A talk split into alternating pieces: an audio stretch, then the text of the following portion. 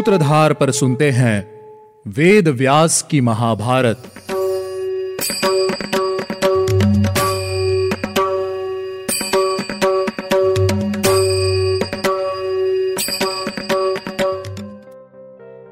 Hello listeners स्वागत है आपका वेद व्यास की महाभारत में। आज हम सुनेंगे सीज़न फोर का ट्वेल्थ एपिसोड मैं हूँ आपके साथ आपकी सूत्रधार मान्या शर्मा। वेद व्यास की महाभारत में आप सुनते हैं गीता प्रेस गोरखपुर द्वारा प्रकाशित महाभारत कथा। आज के इस एपिसोड में हम सुनेंगे सुभद्रा और अर्जुन के विवाह की कथा। आज के एपिसोड को शुरू करने से पहले चलिए लेते हैं एक छोटा सा रिकैप पिछले एपिसोड में हमने अर्जुन और श्री कृष्ण के मिलन की कथा सुनी। चित्रांगदा से विदा लेकर अर्जुन नए तीर्थों, मंदिरों और कई स्थानों से होते हुए प्रभास क्षेत्रों में जा पहुँचे थे। वहाँ उनकी भेंट श्री कृष्ण से हुई, जो उन्हें अपने साथ लेकर द्वारका चले गए। द्वारका में अर्जुन के स्वागत के लिए पूरी नगरी को सजाया गया था और एक बड़े उत्सव का आयोजन किया गया था। उसी उत्सव में अर्जुन की नज़र श्री कृष्ण की बहन सुभद्रा पर पड़ी और उसे देखते ही अर्जुन मोहित हो गए। अर्जुन के मन का हाल समझते हुए श्री कृष्ण ने उन्हें सुभद्रा का हरण करके उससे विवाह करने के लिए कहा। अब अर्जुन रथ पर सवार होकर सुभद्रा का हरण करने के लिए जा रहे हैं। चलिए जानते हैं आगे की कथा। अर्जुन ने सुभद्रा को बलपूर्वक रथ पर बिठा लिया। इसके बाद अर्जुन नगर की ओर चले गए। सुभद्रा का हरण हुआ देख सभी सैनिक हल्ला करते हुए द्वारका की ओर आए और उन्होंने सुभद्रा के हरण का समाचार सभी को दिया। सुभद्रा के हरण का समाचार सुनते ही सभी लोग युद्ध के लिए तैयार हो गए। सभी की बातें सुनकर सभापाल ने सभी को युद्ध की सूचना देने के लिए नगाड़े बजाए। जिसकी आवाज़ सुनते ही सभी लोग युद्ध के लिए एकत्र होने लगे। सभी लोग खाना पीना छोड़कर सभा में पहुँच गए, जहाँ सैकड़ों स्वर्ण सिंहासन रखे गए थे। भोज, वृष्णि और अंधक वंश के महारथी वीर आकर अपने स्थान पर बैठ गए। सभी यदुवंशियों के समुदाय में सेवकों सहित सभापाल ने सभी को यह बताया कि सुभद्रा का अपहरण किसी और ने नहीं, बल्कि अर्जुन ने किया है। यह सुनते ही वृष्णि वंशी वीर अर्जुन के प्रति क्रोध से भर गए। वे बड़ी उतावली से कहने लगे, जल्दी रथ जोतो, फ़ौरन प्रास ले आओ, मेरा धनुष लाओ, कवच लाओ। वहीं दूसरी ओर कोई साथियों को पुकार कर कहने लगा, अरे जल्दी रथ जोतो। यह सब देखकर बलराम जी गुस्से में यादवों से इस प्रकार बोले, मूर्खों श्री कृष्ण तो चुपचाप बैठे हैं, तुम यह क्या कर रहे हो? उनका मत जाने बिना तुम इतने कुपित हो उठे हो। तुम लोग भी यह गर्जना व्यर्थ ही कर रहे हो।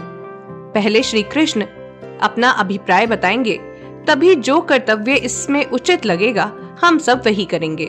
बलराम जी के वचन को सुनते के साथ ही वे सभी वीर उस सभा में मौन होकर बैठ गए। सभी के शांत हो जाने के बाद बलराम जी श्री कृष्ण से बोले, कृष्ण, यह सब कुछ देखते हुए भी तुम मौन क्यों होकर बैठे हो? तुम्हारे संतोष के लिए ही हम सब लोगों ने अर्जुन का इतना आदर सत्कार किया। परंतु वह खोटी बुद्धि वाला उस सत्कार के योग्य बिल्कुल नहीं था।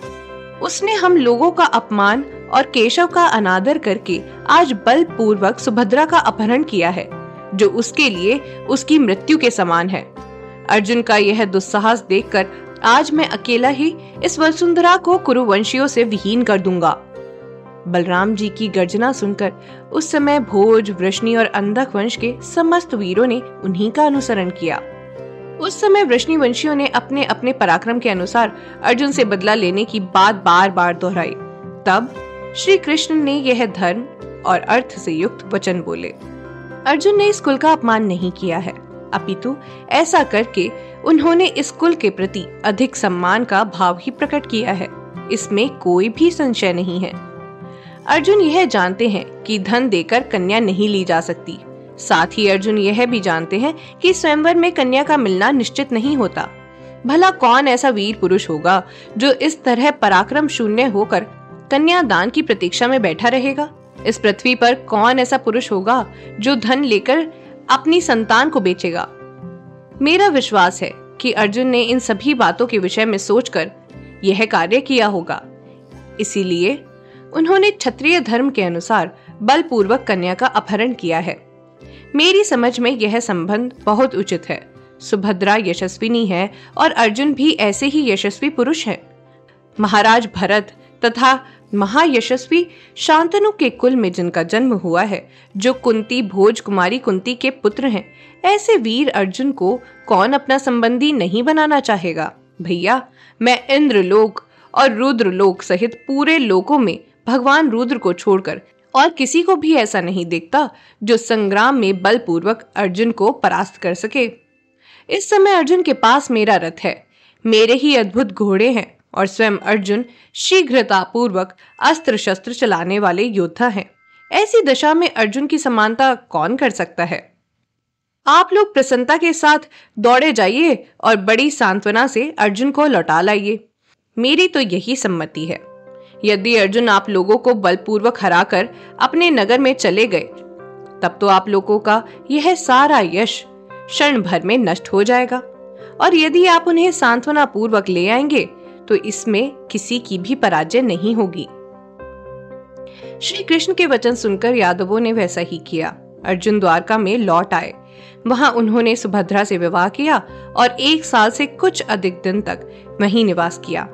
द्वारका में इच्छा अनुसार विहार करके वृष्णि वंशियों द्वारा पूजित होकर अर्जुन वहाँ से पुष्कर तीर्थ में चले गए और वनवास का शेष समय व्यतीत किया।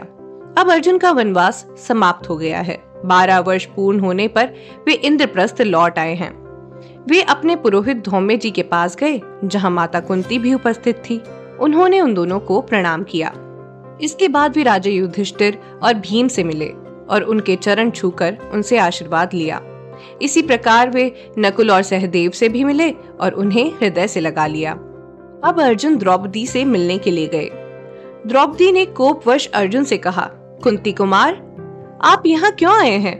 वहीं जाइए जहाँ सुभद्रा है। सच है, बोझ को कितना भी कसकर बांधा गया हो, जब उसे दूसरी बार बांधते हैं तो पहला बंधन ढीला पड़ ही जाता है। इस तरह नाना प्रकार की बातें कहकर द्रौपदी विलाप करने लगी। तब अर्जुन ने उसे सांत्वना दिया और अपने अपराध के लिए उससे बार बार क्षमा मांगी। इसके बाद अर्जुन ने लाल रेशमी साड़ी पहनकर आई हुई सुभद्रा को ग्वालिनी का सा वेश बनाकर बड़ी उतावली के साथ महल में भेजा। सुभद्रा उस वेश में भी अधिक शोभा पा रही थी। सुभद्रा ने सुंदर राजभवन के भीतर जाकर राजमाता कुंती के चरणों में प्रणाम किया। कुंती ने अपनी पुत्र वधु को देखते ही प्रसन्नता से गले लगा लिया। फिर सुभद्रा ने तुरंत जाकर द्रौपदी के चरणों को छुआ और कहा, देवी, मैं आपकी दासी हूँ।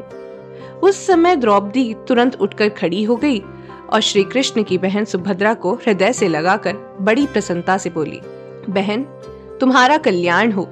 द्रौपदी के ऐसे वचन सुनकर सुभद्रा भी आनंद मग्न हो गई। आज के एपिसोड में बस इतना ही। अगले एपिसोड में हम सुनेंगे अभिमन्यु और पांडव पुत्रों के जन्म की कथा। उम्मीद है आपको हमारा यह एपिसोड पसंद आया होगा। अगर आप इस एपिसोड से रिलेटेड कोई भी सवाल पूछना चाहते हैं तो हमारे social media platform Twitter Facebook Instagram पर हमसे संपर्क कर सकते हैं। हमारा सोशल मीडिया हैंडल है माय सूत्रधार साथ ही साथ ऐसी ही अनेक रोचक पौराणिक कथाओं के वीडियो देखने के लिए आप डाउनलोड कर सकते हैं हमारी सूत्रधार ऐप। हमारी ऐप एंड्रॉइड और आईओएस दोनों यूज़र्स के लिए उपलब्ध है। यहाँ आपको हर एक कहानी, सुंदर चित्रण और सटीक फैक्ट्स के साथ मिलेगी। इसके अलावा आप श्री राम कथा मिनी टेल्स पॉडकास्ट हिंदी और इंग्लिश नल दमयंती प्रेम कथा, हिंदी इंग्लिश तथा ऐसी ही अनेक कहानियाँ अपने मन पसंद ऑडियो प्लेटफॉर्म पर सुन सकते हैं। लिंक आपको डिस्क्रिप्शन में मिल जाएगा।